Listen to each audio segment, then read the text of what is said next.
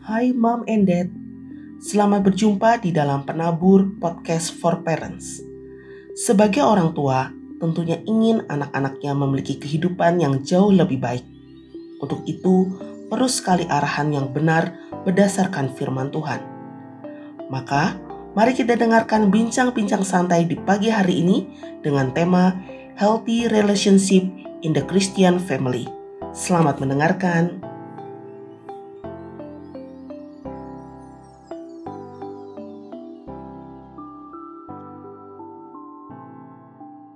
Amsal 29 ayat 7. Yang bunyinya, Didiklah anakmu, maka ia akan memberikan ketentraman kepadamu dan mendatangkan sukacita kepadamu. Itu bukan kata saya loh. Itu kata Amsal 29 ayat 7. Sebagai orang tua, kita pasti ingin ya punya anak itu memiliki kehidupan yang jauh lebih baik dari kita. Apalagi di masa pandemi yang sudah berlangsung dua tahun kali ya. Anak-anak sibuk dengan pembelajaran jarak jauh, PJJ, orang tua juga harus work from home, uh, sebagian juga tetap harus uh, apa, work from office, begitu ya. Orang tua juga memiliki tugas mendidik anak dan mengajarkan mana yang benar sesuai dengan firman Tuhan. Nah, orang tua memiliki peranan yang besar dalam menjaga relasi yang sehat di tengah-tengah keluarga, sehingga anak-anak bisa tumbuh menjadi anak Tuhan, membawa kedamaian dalam keluarga, dan tentunya bisa memberikan sukacita kepada orang tuanya. Bagaimana ya peran orang tua menumbuhkan relasi yang sehat dan bisa menjaga sesuai dengan nilai-nilai Kristus ataupun teladan Kristus? Selamat pagi, Mom and Dads, salam sehat selalu. Saya Doni Gatot yang akan menemani Mom, Moms and Dads pagi ini dalam bincang pagi seputar parenting dan PKBN 2K, pendidikan karakter berbasis nilai-nilai Kristiani. Pagi ini dengan topik Healthy Relationship in the Christian Family. Relasi yang sehat dalam keluarga Kristiani. Kita akan berdoa meminta pertolongan Tuhan untuk menyertai acara ini dan kita berserah supaya kita bisa dibentuk oleh Tuhan pada pagi hari ini dan doa akan dipimpin oleh Ibu Nina Risnawati selaku pengurus BPK Penabur Jakarta.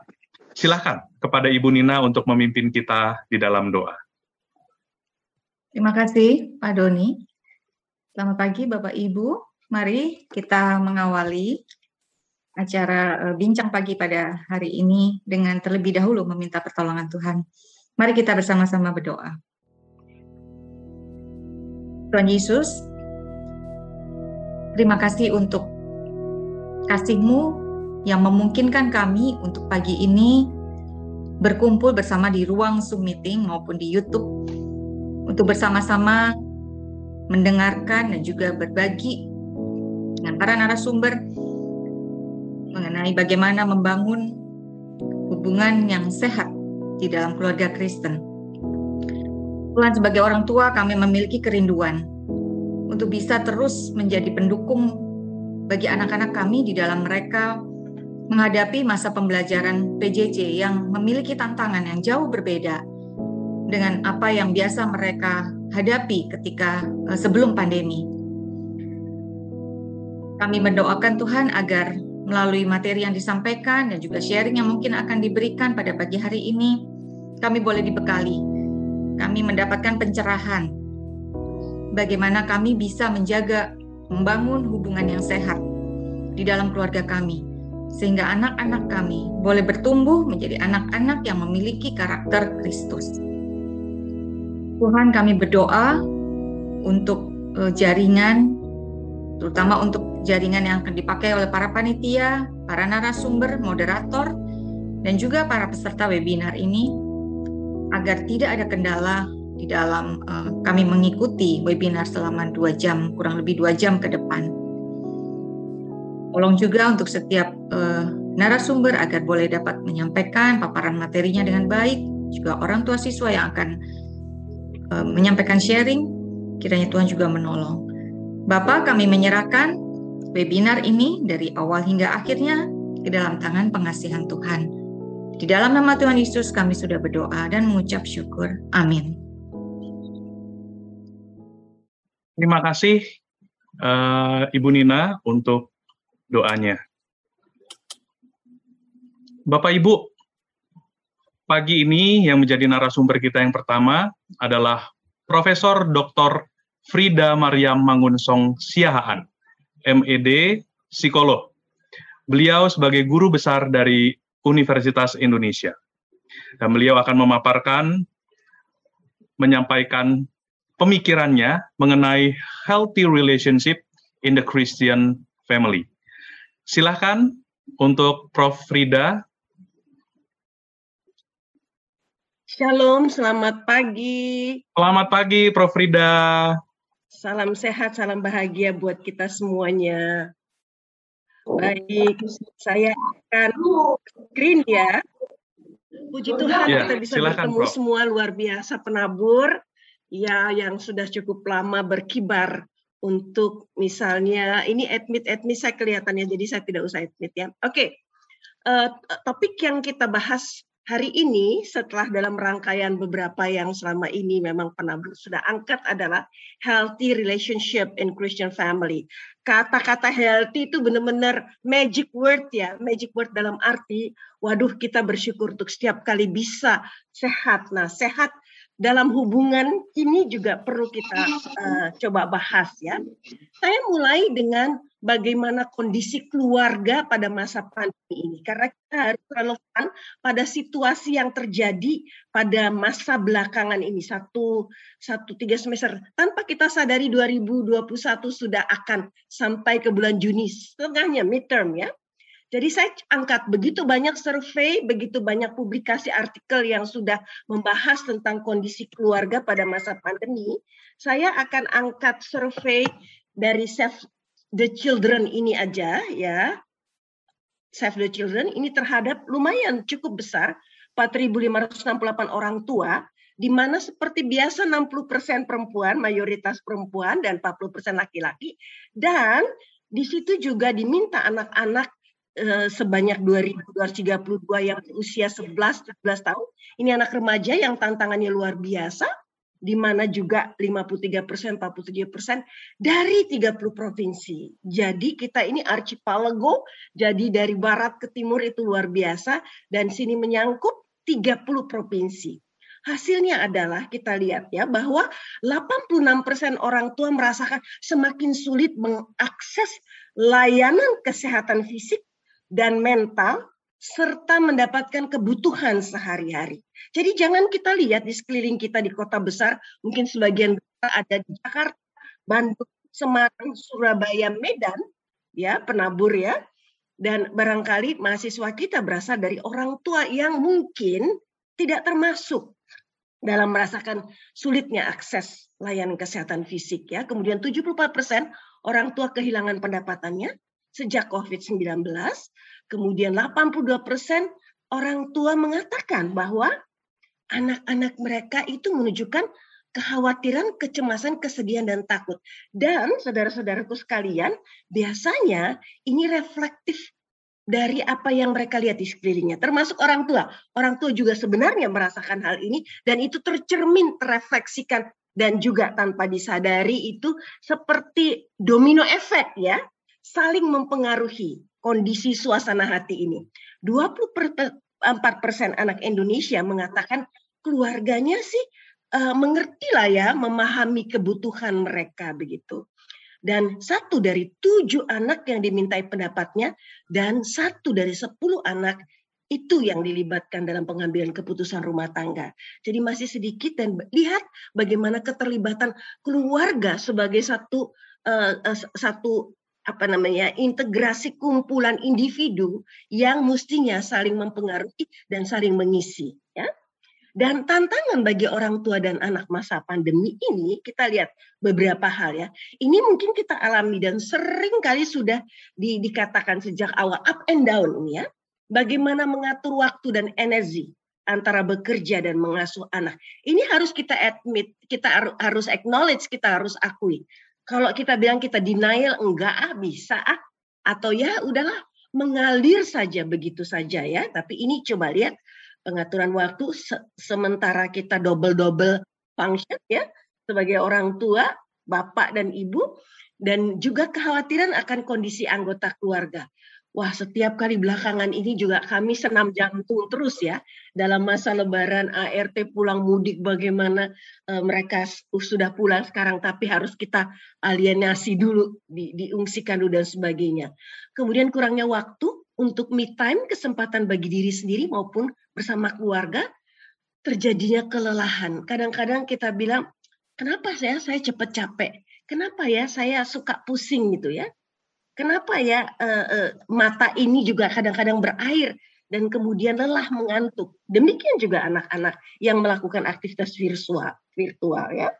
Nah ini juga ketika kita memang kelelahan, ketika kita memang tidak dapat membagi waktu, ketika datang berturut-turut kekhawatiran dan keluarga dekat ada yang meninggal, ada yang sakit itu ya.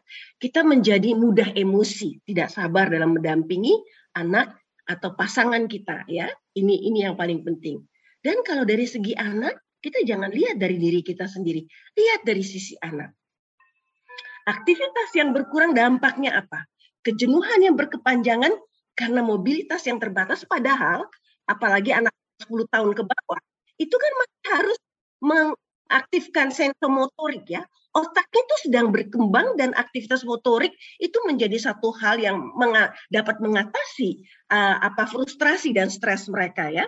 Bagaimana mobilitas yang terbatas itu mudah sekali membuat pusing, jenuh, uh, stressful, terus kemudian tidak bisa fokus. Ini ini diakibatkan. Kita coba lihat integrasi antara tubuh, jiwa dan roh. Satu Tesalonika 5 ayat 23 ya firman Tuhan juga mengatakan bahwa ini harus terpelihara, terintegrasi bersama-sama. Physically, mentally, spiritually ya. Ini yang mempengaruhi juga relasi dan pengembangan diri yang terbatas. Fisik terbatas membuat jiwa, kesehatan mental kita juga terbatas sehingga kadang-kadang juga ada kejenuhan mengatakan Tuhan kapan ini berakhir gitu ya. Badai katanya pasti berlalu tapi belum kelihatan badainya menjauh. Nah, ini mengakibatkan banyak anak tidak bisa fokus. Kita orang tua, apalagi remaja, terutama juga anak-anak yang masih memerlukan banyak aktivitas bergerak. Ya. Nah, agar bisa melalui berbagai tantangan tersebut, tentunya dibutuhkan ketahanan dan ketangguhan dalam keluarga. Anak tidak bisa bekerja sendiri, pasangan kita tidak bisa survive. Kita tahu ada banyak single parent juga. Bagaimana mereka cope itu menjadi tantangan tersendiri ya. Nah, untuk itu, untuk bisa bertahan dan tangguh dalam keluarga, keberfungsian keluarga, ini hasil penelitian, berbagai penelitian kami lakukan, adalah bagaimana sebuah keluarga dapat menjalankan tugas-tugasnya dalam berbagai situasi dan mengupayakan perkembangan dan kesejahteraan fisik ya tadi tubuh dan jiwa roh satu Tesalonika kalimat 23 psikologis mental dan spiritual berkembang secara terintegrasi karena ini saling mempengaruhi. Fisik yang terbatas, fisik yang tidak sehat membuat kita tidak bahagia, ya, well-being terganggu sehingga kepercayaan kita akan kekuatan atau ketersandaran kita pada kuasa Tuhan itu kadang-kadang juga menjadi baur ya, menjadi terkontaminasi ya. Kita bilang aduh Tuhan saya tidak percaya deh. Saya menjadi curiga, saya menjadi parno, saya menjadi rasanya tidak tidak tidak nyaman dan dan dan takut ya, ketakutan, kecemasan itu. Nah, ini terjadi pada semua anggota keluarga. Nah, ketahanan atau ketangguhan keluarga ini dipengaruhi banyak faktor Nah, itu tadi salah satunya saja loh keberfungsian keluarga. Sehingga keluarga yang fungsionalnya, fungsinya itu berjalan sesuai dengan tatanan, yang memiliki hubungan yang sehat dan harmonis, ya. Ada komunikasi tadi ya nanti ya kita bisa melihat yang penting ya di dalam berkomunikasi. Dan kemudian fungsi sebagai bapak, fungsi sebagai suami, fungsi sebagai istri, fungsi sebagai mama dan fungsi sebagai anak-anak itu walaupun terganggu tetapi masih connect istilahnya ya, masih connect, tidak error, tidak terjadi siksa atau terputus-putus. Masih ada walaupun kadang-kadang garis lainnya itu sangat halus. Ada keterhubungan, ada koneksi. Ini menjadi sangat penting di dalam keluarga. Ya. Dan kita lihat karakteristik keluarga yang sehat dan harmonis seperti apa sih? Gitu ya. Ada keterbukaan. Kalau kita pusing, kita jenuh, kita tahu kita bisa berdialog, kita bisa uh, apa ya curhat dan ada yang dengerin ya. Kadang-kadang mau curhat, mau curhat ke siapa ya mikir-mikir dulu gitu ya. Nah, ini ini yang dikatakan komunikasi. Ketika anak-anak menutup diri mereka, ketika salah satu uh, spouse atau pasangan kita menutup GTM gerakan tutup mulut, tidak lagi bisa bercerita, nambing, ada nambing istilahnya, nggak berasa lagi gitu ya. Datar aja, udah kayak robot. Wah, ini ini masalah ya. Ada sesuatu yang begitu berat, beban yang tidak bisa di-share. Apa akibatnya? Kita tahu bahwa beban berat yang dipelihara terus-menerus itu seperti fenomena gunung es. Saya pikir semua orang tahu fenomena gunung es. Yang muncul cuma sedikit, tetapi di dalam itu luar biasa merusak tantanan tadi tubuh jiwa dan roh kita. Kita jadi mudah lelah, mudah pusing, mudah stres ya. Terus kemudian tadi spiritual kita juga terganggu dan juga kita sendiri gelisah. Tidak tahu sebenarnya apa yang terjadi dengan diri kita ya. Jadi belakangan ini kami juga banyak berbagi apa yang disebut PFA psychological first aid ya dukungan psikologik awal yang diperlukan sebelum eh, orang-orang uh, menjadi putus asa, mudah menyerah, bahkan ada anak-anak dan remaja itu thoughtful, suicide thought, berpikir untuk bunuh diri karena merasa tidak berharga, tidak bahagia, tidak ada teman untuk bicara, tidak kon dengan banyak hal yang selama ini dia miliki. Ya keterikatan secara emosional namun tetap memiliki ruang untuk mengembangkan identitas pribadi merupakan salah satu karakteristik yang sehat dan harmonis. Ketika seseorang hanya ber, berapa ya berkomunikasi bergalau dengan dirinya sendiri, dia memiliki ada misbelief misbelief di dalam pikirannya. Saya kok gini, saya kok nggak bisa, saya kok gagal. Selalu berkecemak, berkecamuk hal-hal yang negatif dia memerlukan feedback, memerlukan orang lain, memerlukan uh, apa tadi koneksi yang untuk mengatakan you're fine. Itu biasa. Kita semua sedang seperti itu. Bukan hanya kamu saja. Artinya mari kita share, kita bagi burden kita ya.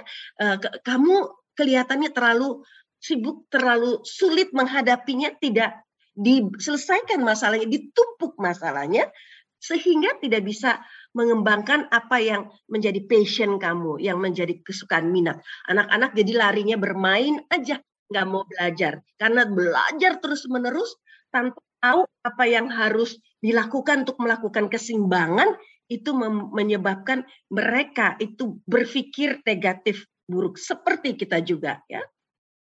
Adanya kasih sayang dan penerimaan menjadi kunci utama. Acceptance penerimaan.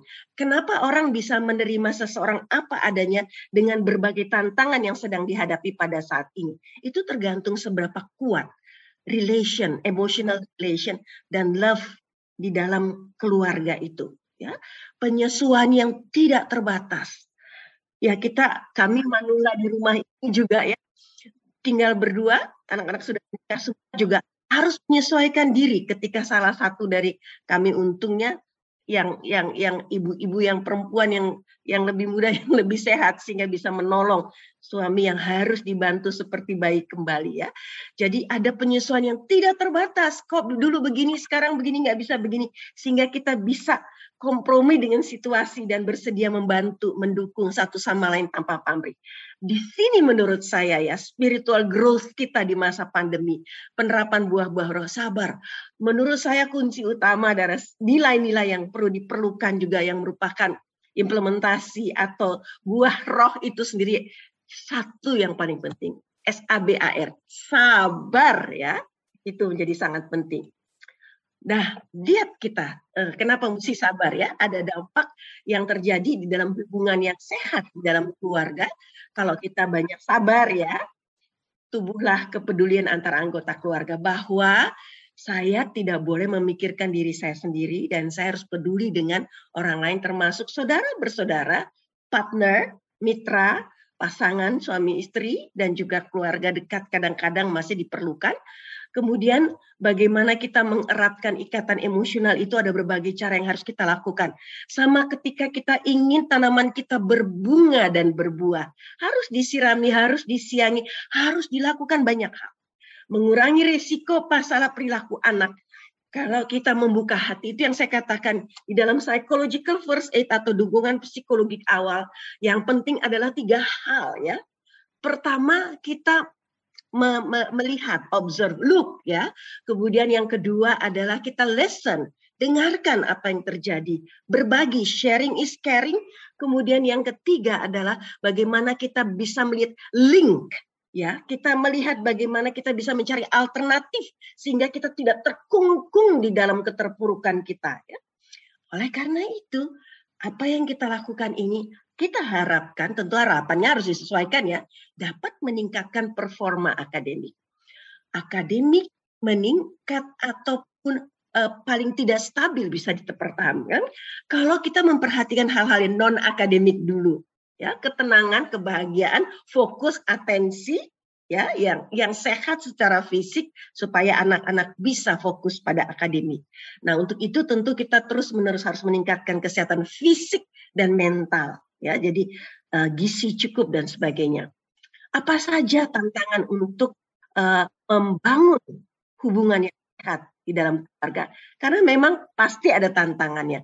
Online seperti ini tantangannya luar biasa. Tapi bagaimana kita tetap bisa survive. Nah, tantangannya adalah variasi di dalam keluarga ini sendiri. Variasinya macam-macam. Bisa uh, karena usia juga, ya. Bisa juga karena keberbedaan minat. Bisa juga karena berbeda tabiat karakter dari setiap orang di dalam keluarga dan bagaimana cara berkomunikasi. Yang satu mungkin lebih introvert, yang satu lebih ekstrovert dan easy going, yang satu easily to give up. Nah, bagaimana setiap anggota keluarga bisa mengenali hal-hal ini. Ini ini menjadi sangat penting ya. Keterbukaan dan komunikasi itu dikaitkan dengan tantangan yang ada dalam keluarga. Tadi yang seperti saya katakan karakter, keunikan, kekuatan, kelemahan.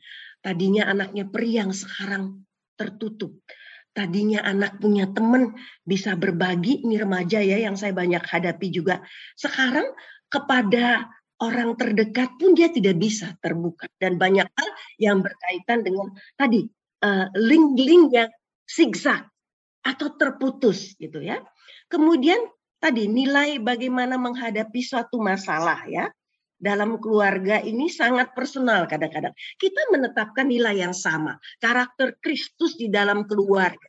Kemudian nilai yang penting ada 12 nilai value dari living value for educational program yang kemudian kita ya di antaranya respect gitu ya di antaranya juga uh, kesederhanaan di antaranya juga kejujuran ya apa yang menjadi penting ya? Kemudian anak sekarang itu eh, apakah kita bisa paksa untuk melakukan sesuatu yang memang buat keluarga ini, ini penting?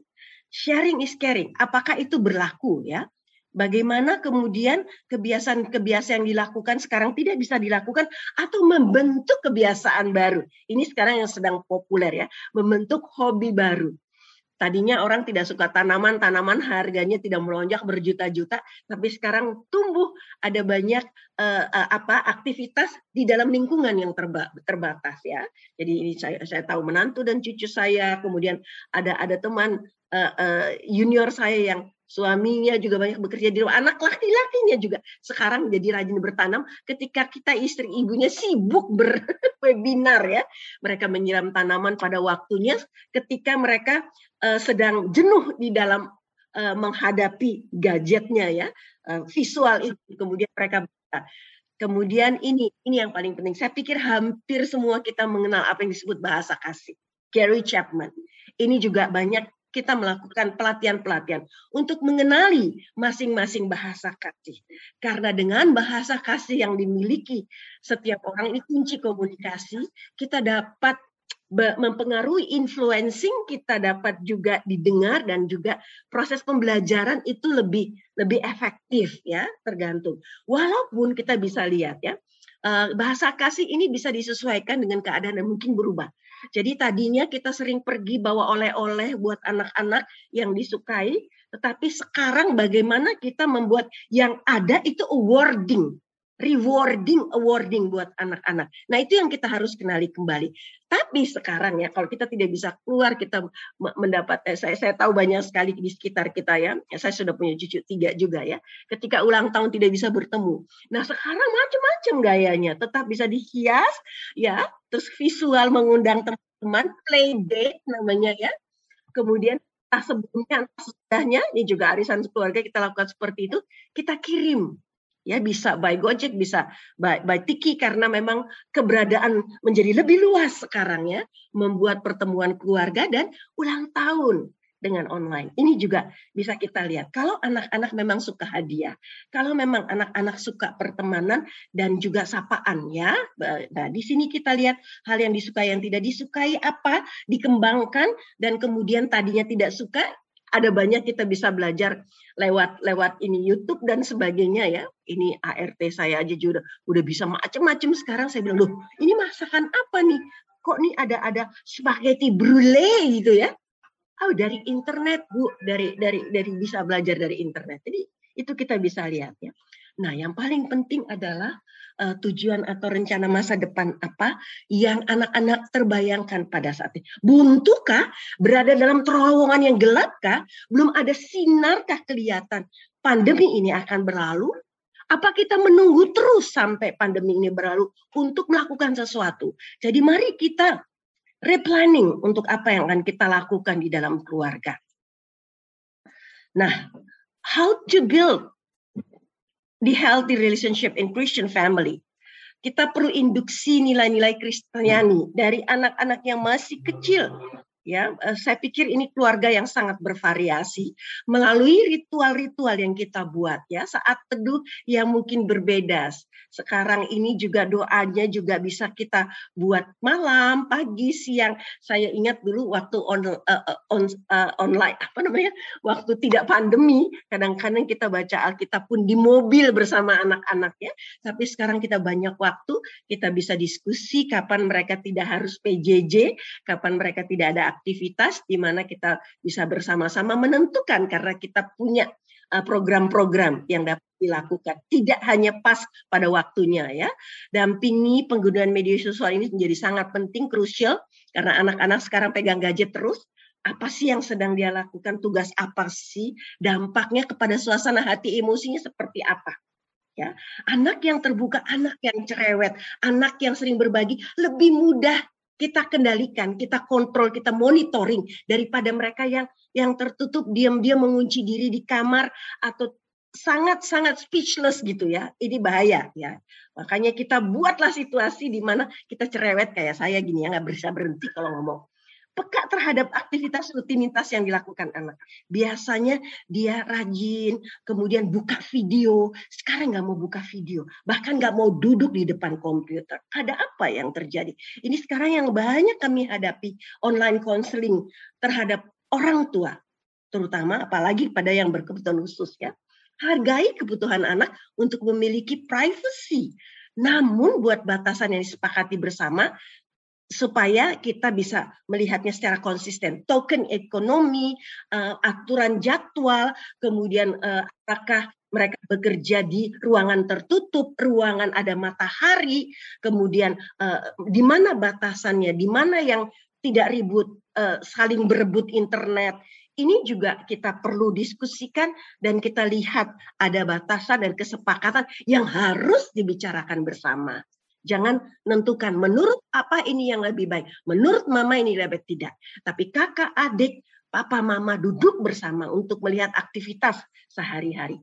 Dengan itu komunikasi terbangun dan ada keterbukaan dan juga bagaimana mereka boleh komplain, boleh eh, menunjukkan rasa eh, apa ya kecewa, rasa tidak tidak bahagia, kesal, marah, tapi kita bantu untuk melihat dari mana sumbernya. Sehingga dengan mengetahui sumber itu, kita bersama-sama menyelesaikannya dan mengurangi atau menghilangkan atau uh, klarifikasi sehingga dengan kesadaran itu memudahkan kita untuk menyelesaikannya. Yang perlu diingat dalam mendidik anak untuk mengenal Kristus dan menjadi pengikutnya yang setia. Penting bagi kita sebagai orang tua menjadi model. Saya pikir ini terus-menerus kita akan dengar. Akan diulang Firman Tuhan di dalam ulangan juga selalu mengingatkan kita untuk mengajarkan sesuatu, terutama uh, sesuatu yang kita inginkan terbentuk pada anak-anak karakter Kristus itu melalui diri kita sebagai role model. Ya, ini kita bisa lihat dalam Titus 2 ayat 7 sampai 8 bagaimana menyesuaikan pengajaran dengan tahap perkembangan anak. Berbeda sekali Eh, reaksi anak-anak kecil, remaja dan besar baik pada situasi non pandemi dan situasi pandemi. Ini makanya kita harus lihat bagaimana kita harus mengajarkan anak-anak sesuai dengan karakternya. Pengajaran itu harus sesuaikan dengan setiap anak, berbeda-beda. Ajarkan itu sesuai dengan kebutuhan anak ya. Ini yang menjadi sangat penting. Tiap anak berbeda kebutuhannya. Tiap anak karakter perkembangan usianya juga berbeda. Apa yang menjadi penting dan tidak penting apa yang menjadi minat atau yang tidak diminati dan juga uh, apakah kita memperlakukan dia seperti bayi terus menerus pada sudah remaja dan anak remaja yang seperti anak kecil minta dilayani terus tidak mandiri dan sebagainya ini menjadi sangat penting. Untuk itu memang disiplin yang konsisten dalam menjadi teladan maupun menerapkan pengajaran pada anak menjadi sangat penting. Ini yang saya katakan, ulangan ini menjadi pedoman bagi kita orang tua. Saya pikir ini ayat-ayat yang selalu di dalam parenting akan diingatkan untuk kita lakukan. ya. Nah, ini slide saya yang terakhir, mudah-mudahan waktu masih masih di dalam ini ya, uh, apa moderator. Ini ini masih Prof, silakan. Ya agar tercipta hubungan yang sehat dalam keluarga, maka setiap anggota keluarga perlu menerapkan apa yang disebut kasih. K itu komunikasi yang terbuka dan efektif.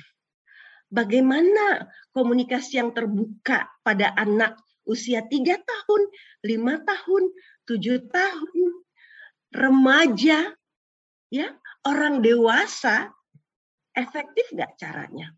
Kalau kita saling membentak, itu artinya komunikasi saling menyiram bensin. Anak-anak ngambang temper tantrum, makin dibentak, makin dibilang, diam, saya juga pusing gitu ya.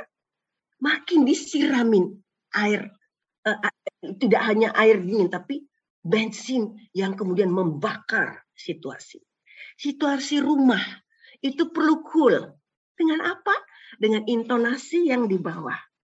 Dalam berbicara, dalam berkomunikasi. Bukan intonasi yang tinggi yang menyakitkan telinga. Ya. Komunikasi yang dengan dua telinga ini saling mendengar satu sama lain. Itu baru efektif ya. Jadi yang seperti saya katakan ketika kita uh, mempelajari bagaimana bisa memberikan dukungan psikologik awal agar tidak terjadi blow up karena begitu stressful menjadi distress, stress menjadi distress. Itu kita melihat mengamati perubahan perilaku kemudian mendengarkan ya mendengar. Ada yang mendengar saya, itu menjadi penting. Tapi anak-anak tidak bisa bilang, dia cuma kesal. Kenapa sih kamu uring-uringan ya?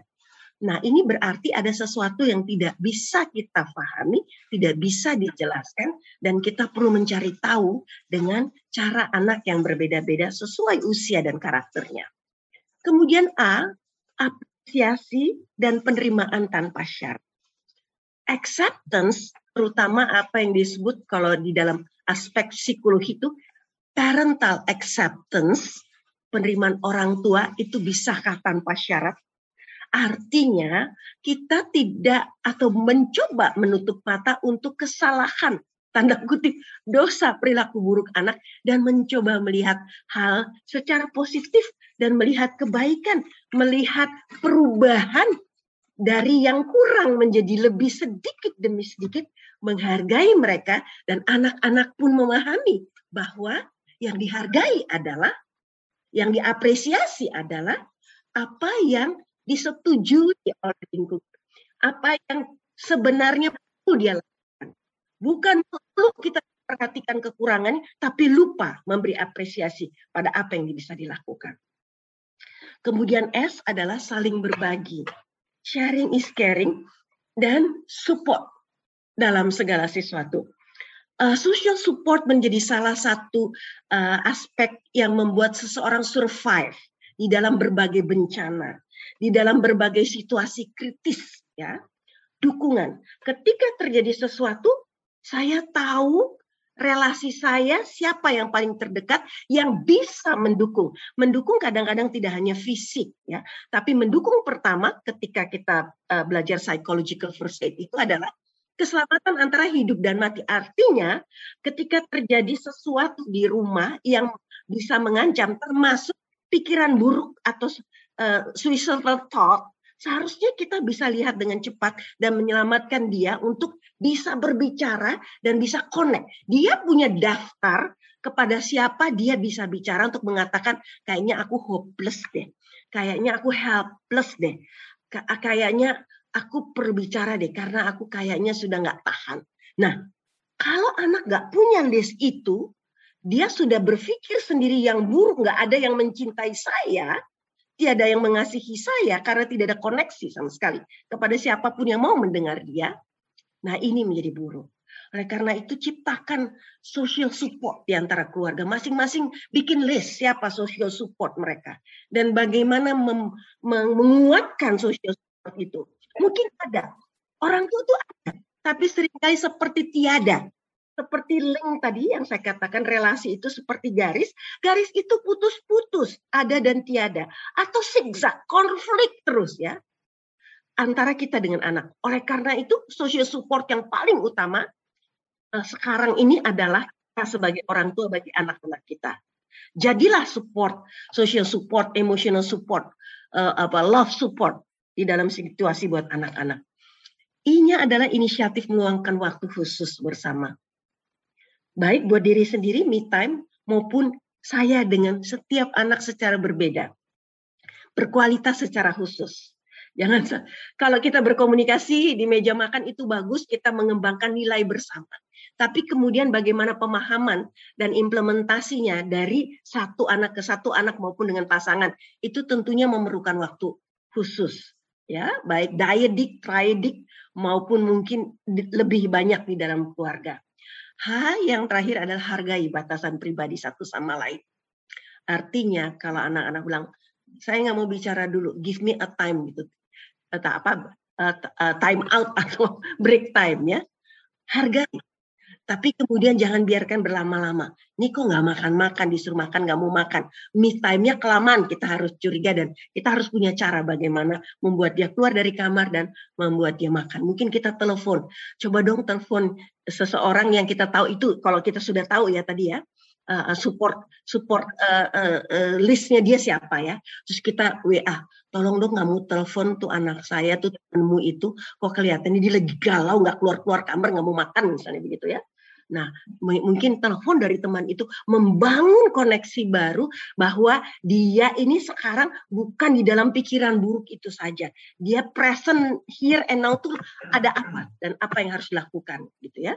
Jadi ini sejalan dengan Kolose 3 ayat 14 dan di atas semuanya itu kenakanlah kasih sebagai pengikat yang mempersatukan dan menyempurnakan satu sama lain. Karena kita itu apa ya uh, tidak ada yang sempurna. Selalu memiliki kekurangan tapi ingat 1 Korintus 12 Roma 12 mengatakan setiap orang itu saling melengkapi karena karunianya talentanya giftnya berbeda-beda karunia rohnya juga berbeda jadi hargai keberbedaan setiap orang dan bagaimana kita saling melengkapi ya.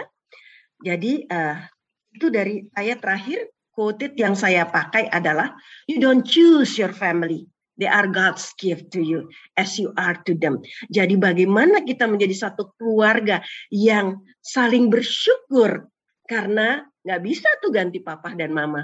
Nggak bisa kita bilang kok kamu ya ya menjadi anak yang tidak patuh pada orang tua. Mari kita kembali melihat kenapa mereka tidak patuh. Apakah kita sudah memberi contoh pada mereka dan bagaimana kita bisa melihat bahwa kita pun orang yang bersyukur setiap saat dalam segala keadaan. Uh, kita mempunyai kita atau ajarkan karena kita mempunyai uh, apa namanya list of atau journal of gratitude setiap hari. Kita belajar um, berdoa secara ekspresif dan verbal mengatakan, saya bersyukur untuk apa? Jadi anak-anak juga berlatih untuk bersyukur apa setiap hari. Ketika bangun, kita bersyukur untuk apa dan uh, kita ucapkan apa yang kita akan lakukan sepanjang hari dan berharap campur tangan Tuhan. Dan ketika malam, kita kita list of semuanya yang sudah kita lakukan. Lepas itu 100% sesuai ekspektasi maupun tidak. Itu. Jadi itu saja dari saya. Terima kasih sudah mendengarkan. God bless us. Semoga semua uh, bisa merefleksikan diri masing-masing karena your family is a unique family. Tidak bisa ikut mirroring dengan family lain, tapi kita harus bekerja di dalam keluarga kita sendiri. Tuhan memberkati kita. Wow, terima kasih Prof. Rida, luar biasa pemaparan yang sangat lengkap. Tadi tuh saya udah banyak sekali catatan-catatan yang saya mau nanya. Tapi setelah dengar pemaparannya kok pertanyaan saya makin lama tuh makin sedikit dan makin uh, lebih kepada hal-hal praktis yang nanti uh, ya banyak juga Prof yang mau nanya nih di sini nih.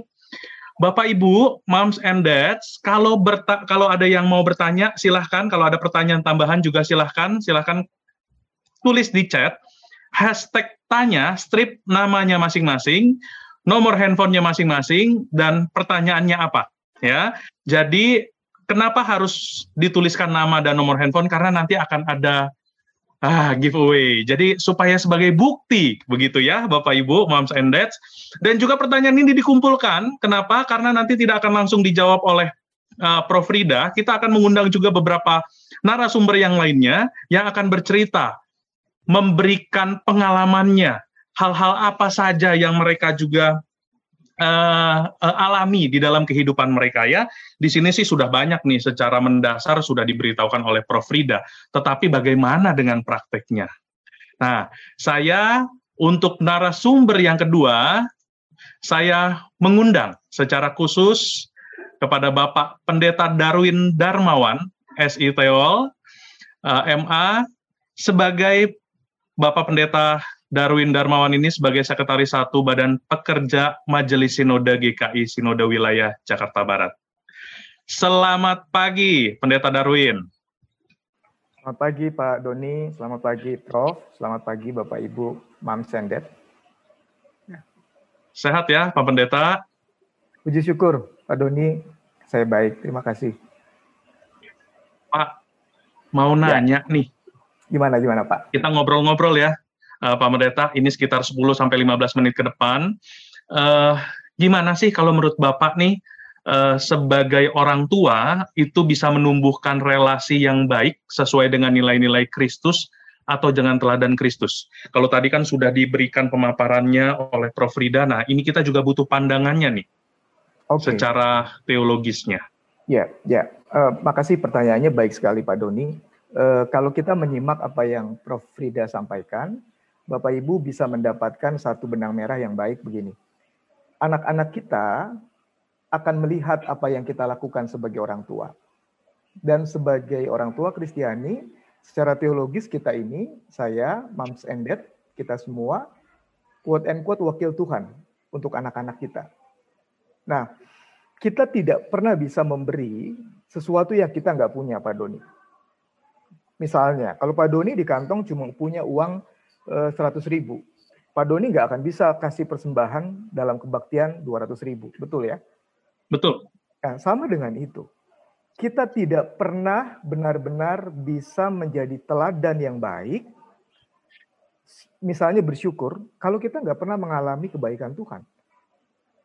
Kita nggak pernah bisa bersabar kalau kita nggak pernah tahu bagaimana Tuhan itu sabar kepada saya. Nah, sering kali kita ini marah, tidak bisa jadi teladan, mengecewakan, menanamkan sakit hati atau tawar hati pada diri anak-anak kita karena apa? Karena kita sudah nggak punya cadangan cinta kasih dalam hati kita. defisit cinta. Aduh kok saya terus yang harus berkorban, kok dia nggak ngerti sih? Emangnya dia doang yang capek? Saya juga defisit. Nah, bagaimana caranya? Pertanyaannya. Minta kepada Tuhan. Itu secara spiritualitas. Jadi saya kadang-kadang juga, pernah nggak saya marah? Pernah. Pernah nggak saya stres? Pernah. Ada pengalaman traumatis, anak saya itu pernah takut loh kepada saya, Bapak Ibu. Saya ngaku dosa, takut. Dia nggak mau ngomong sama saya kalau saya deketin. Saya nggak sadar. Pikir cuek aja lah, namanya juga anak-anak gitu ya. Tapi suatu saat saya nanya kepada istri saya. Nama istri saya Audrey. Dri, kok Levi begitu ya sama aku ya? Iya ya Pak ya, bingung juga. Singkatnya, waktu kami berdua diskusi, saya tahu. Saya pernah bentak dia keras, karena pagi-pagi saya lagi repot, banyak hal yang harus dikerjakan. Dia nih disuruh mandi, lari ke sana, lari ke sini. Ditangkap, pergi-pergi gitu. Saya bentak keras. Dan itu kali pertama anak saya melihat bapaknya seperti monster. Biasanya gak pernah. Ini Kaget dia diem. Mandi. Kamu tahu nggak apa-apa sibuk sekali hari ini? Dia diem, mandi. Saya mandiin dengan cemberut gitu. Waktu saya angkat dia, saya gendong mau pakai handuk, dia bilang, Pak, Papa bahagia nggak? Aduh, saya nangis waktu itu sebetulnya. Tapi nggak aware itu menimbulkan luka dalam diri dia. Nah, apa yang saya lakukan? Saya say sorry. Suatu saat saya ajak ngobrol pribadi dan saya bilang, agak besar ya, sudah mungkin kelas 1 dia. Lev, Papa minta maaf ya, dulu pernah bentak kamu sampai keras begitu. Setelah itu pulih. Nah pertanyaannya, kenapa saya nggak gengsi sebagai orang tua? Karena saya tahu, itu yang Yesus lakukan buat saya yang berdosa juga. Karena saya mengalami saya sudah diampuni oleh Tuhan berkali-kali. Tuhan itu bukan hanya rendah hati, dia mengosongkan dirinya buat saya yang berdosa ini. Nah kalau Tuhan sudah melakukan itu buat saya, loh, apa problem saya untuk melakukan hal yang sama buat anak saya sendiri? Tangkap ya, Pak Doni dan Bapak Ibu Mam, Mam Standard ya. Jadi kita hanya bisa mencintai, dan cinta itu cinta Kristiani, cinta Kristus kalau tadi Bu Frida itu Prof Frida itu bagus sekali saya suka. Punya list of gratitude. Kamu bersyukur karena apa? Kalau kamu tahu Tuhanmu baik untuk kamu, nggak mungkin kamu jahat kepada orang, apalagi keluargamu. Kalau kamu diberkati oleh Tuhan, nggak mungkin keluar dari mulutmu itu kutuk. Kira-kira begitu. Maaf kalau agak panjang jawabannya ini ya. Nggak apa-apa, Pendeta Darwin. Justru ini uh, sangat membukakan pikiran begitu ya. Ini kan ini kan istilahnya nih kalau kalau kalau kalau kita melihat mendengar mohon maaf. Ah itu kan yang dibilang sama Prof. Frida itu kan teori. Itu kan yang disampaikan oleh pendeta Darwin itu kan teori. Tapi pada prakteknya ini saya kesulitan pendeta Darwin nih. Gimana caranya? Saya udah minta Tuhan tapi katanya kok kayaknya nggak damai sejahtera nggak dikasih Terus katanya kalau bersyukur gimana bisa bersyukur Pendeta Darwin? Meeting dari pagi sampai malam. Kau kayak katanya WFH kok malah jadi tambah susah, malah tambah malah tambah repot. Dihubungin sama atasan, dihubungin sama klien nggak tahu jam. Terus belum lagi tim kerja. Gimana caranya saya bisa mengguna bisa bisa bisa punya komunikasi yang baik tadi? Saya sendiri aja udah nggak sehat secara secara secara mental begitu. Nah itu gimana tuh Pak Darwin? Iya, itu berarti kita perlu waktu pribadi dengan Tuhan. Nangis ke Tuhan, silahkan. Ngadu ke Tuhan, lakukan. Jadi me time ini bukan soal hanya kita misalnya perlu ke salon, ibu-ibu atau bapak-bapak melakukan hobi. Itu fine, itu bagus. Tapi secara spiritual, kalau kita tahu Tuhan itu pribadi yang nyata, dia berkuasa, dia mengerti ketika Anda menangis dan saya menangis, cerita ke dia. Kalau dalam Alkitab itu dikatakan, maka damai sejahtera Allah yang melampaui akal budi melingkupi kita. Nah, Bapak Ibu, kalau saya sudah lelah dan gak kuat, saya perlu waktu pribadi dengan Tuhan.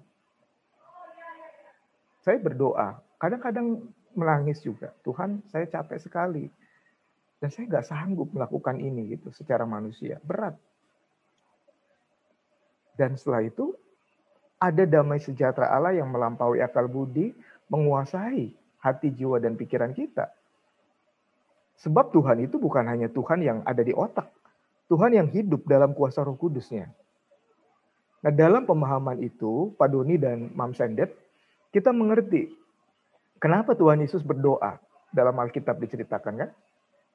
Dia berdoa mengawali hari, pagi-pagi benar. Jadi itu tadi, doa itu bukan hanya kita ngadu, ya, bukan hanya kita berkomunikasi, tapi sarana spiritual untuk semacam mencharge kembali energi spiritual yang kita butuhkan untuk menjalani hidup dengan baik. Nah, dengan berdoa, dengan bercerita, dengan curhat kepada Allah, kita ini bisa mendapatkan apa-apa yang kita butuhkan seperti handphone yang sudah habis baterai gitu Pak Doni. Hmm. Diisi lagi. Dan itu memang segar loh gitu. Karena Tuhan bukan sekedar Tuhan yang jauh di sana, tapi dia yang hadir dalam keseharian kita. Ya, itu yang biasa saya buat sih Pak Doni. Ya. Jadi kalau menurut Pendeta Darwin adalah ketika kita mengalami itu, eh, kita harus punya waktu pribadi dengan Tuhan. Dan Pendeta Darwin katakan ini melalui doa. Apakah hanya doa, Pendeta Darwin? Uh, kalau tradisi dari teman-teman Yesuit itu bagus sekali, Pak Doni. Mereka belajar untuk melihat bahwa semua hal dalam hidup ini bisa mencerminkan kasih Tuhan. Melalui Prof. Rida, saya mendengar Tuhan berbicara. Tadi ada banyak hal-hal baik dan berharga yang Prof. Rida sampaikan. Oh, ini dari Tuhan. Lewat Pak Doni, saya bisa bertemu Tuhan. Positif. Lewat yang negatif bagaimana? Ya bisa dong. Lewat yang negatif Tuhan pun bisa hadir dalam rangka misalnya. Misalnya ya, saya nggak selalu happy loh dengan istri saya. Pun sama sebaliknya. Istri saya nggak selalu happy sama saya, walaupun saya pendeta. Tapi di situ Tuhan hadir. Untuk apa? Tuhan ingin saya benar-benar menunjukkan cinta seperti saya dicintai Tuhan apa adanya, saya diminta untuk mempraktekkan cinta yang sama untuk pasangan saya. Seperti Tuhan love me just the way I am, I love her just the way she is. Jadi bukan cuma dengan doa sih, kita bisa ketemu Tuhan dan mendapat kekuatan dari Tuhan lewat segala hal. Kalau mata spiritual kita itu peka melihat. Tuhan itu bisa bekerja, bisa berbicara, bisa hadir lewat berbagai macam hal. Kira-kira gitu Pak Doni. Hmm, hmm. Berarti kalau boleh saya rangkum nih, Pendeta Darwin, bahwa apa yang tadi uh, Pendeta Darwin sampaikan, punya waktu pribadi tadi dengan Tuhan, itu akan membuat menjaga relasi saya dengan pasangan dan juga dengan anak itu bisa jadi lebih sehat begitu ya di dalam uh, koridor yang Tuhan kehendaki. Ya, ya betul, betul sekali okay. Pak. Oke, okay, oke, okay, oke, okay. baiklah. Pendeta Darwin, saya punya satu narasumber lagi nih. Ini okay. langsung nanti pengalaman uh, sebagai orang tua yang benar-benar ngalamin begitu ya, uh, susahnya, jatuh bangunnya, apalagi ini uh, ibu-ibu. Nah biasanya ibu-ibu uh, walaupun memang sih uh, kalau ditanya uh, ke istri saya kalau ditanya uh, kerja apa? Kalau dibilang nggak kerja dia marah juga. Kenapa? Karena kalau kerjanya saya itu ada jamnya. Tetapi kalau kerjanya perempuan apalagi kalau yang di rumah itu kerjanya 24 jam satu hari katanya ya. Nah ini pekerjaan mengasuh anak juga jadi salah satu hal yang sangat sangat menantang. Kita akan panggilkan pendeta Darwin. Ini uh, narasumber kita yang berikutnya Ibu Fidela Green Beliau adalah orang tua siswa uh, dari BPK Penabur dan juga sebagai alumni dari BPK Penabur Gading Serpong. Silahkan, Ibu Fedela. Selamat pagi, Bu Fedela. Pagi, selamat pagi semuanya. Apa kabar pagi ini? Ya, baik.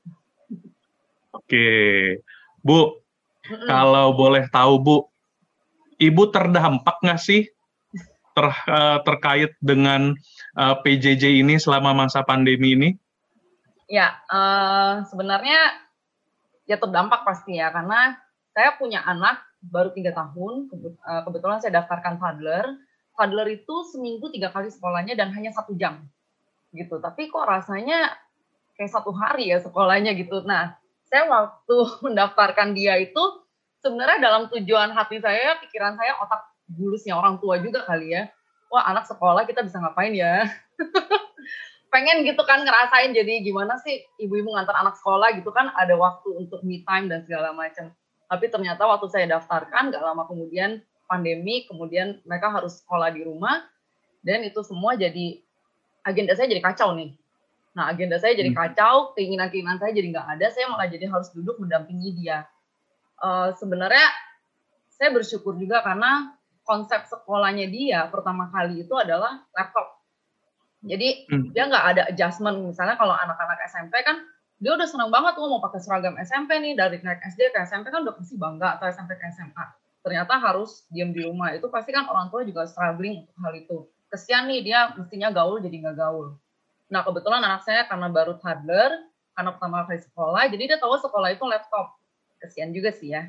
Cuman mempermudah saya untuk mendampingi dia.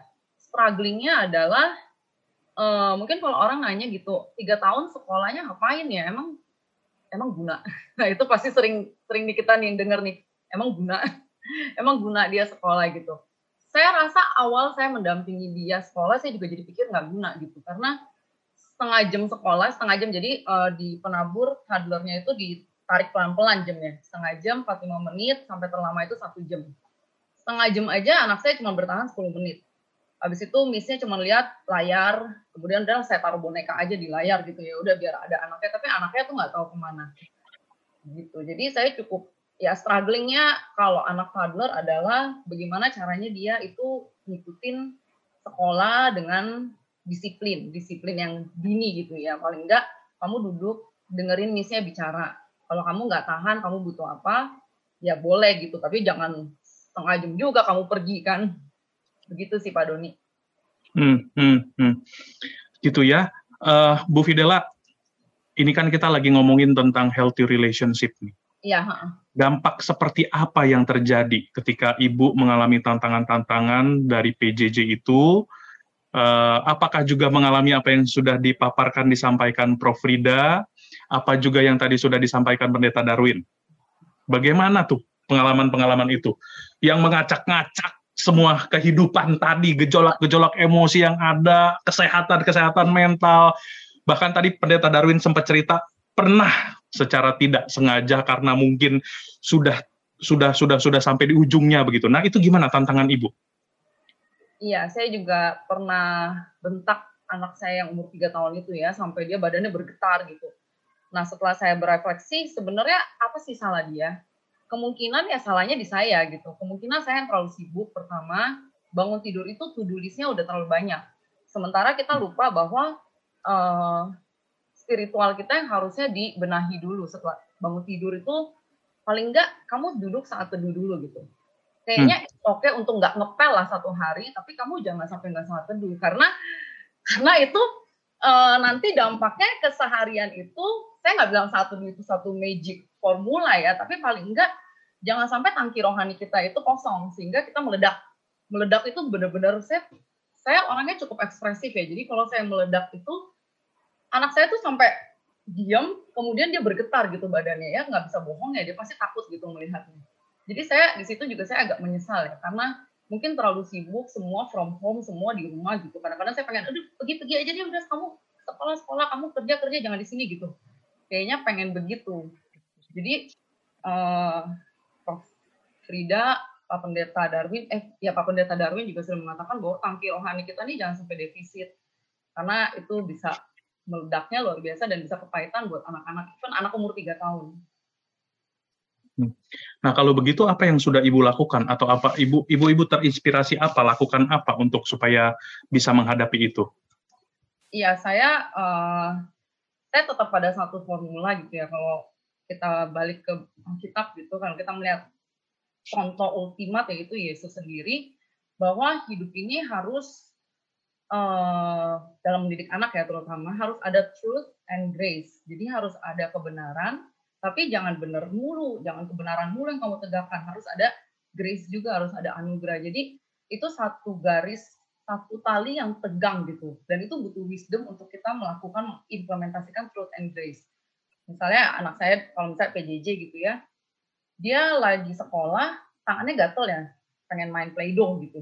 Jadi dia sambil sekolah dia sambil suka kucek-kucek-kucekin play-doh atau gambar-gambar gitu. Ada kalanya saya nggak mau gitu dia lakukan itu. Kenapa? Karena saya ngelihat uh, kayaknya lagi nggak tepat gitu. Tapi ada kalanya saya pikir ya sudahlah kamu lakukan saja. Begitu juga dengan suami saya ya. Mungkin saya lebih banyak grace-nya ketimbang suami saya biar saya galak gitu ya. Tapi maksudnya saya kayaknya lebih banyak toleransinya gitu ketimbang suami saya. Kalau suami saya tuh saklek. Terus, terus, terus. Jadi saya kami berdua harus menyimbangi gitu. Saya juga nggak mau nanti kan kalau anak biasa gitu kan, ah ke mama aja deh kalau mau minta izin ke papa pasti nggak boleh. Atau kalau misalnya jadinya ada ada malaikat sama iblis gitu loh di rumah. Padahal harusnya dua-duanya uh, ya kita mencerminkan Tuhan itu sendiri. Firman Tuhan mengatakan uh, ada kasih, tapi juga ada kebenaran. Nggak boleh dibiarin begitu. Bu ini menarik tadi waktu Ibu bilang uh, apa melibatkan uh, suami ya.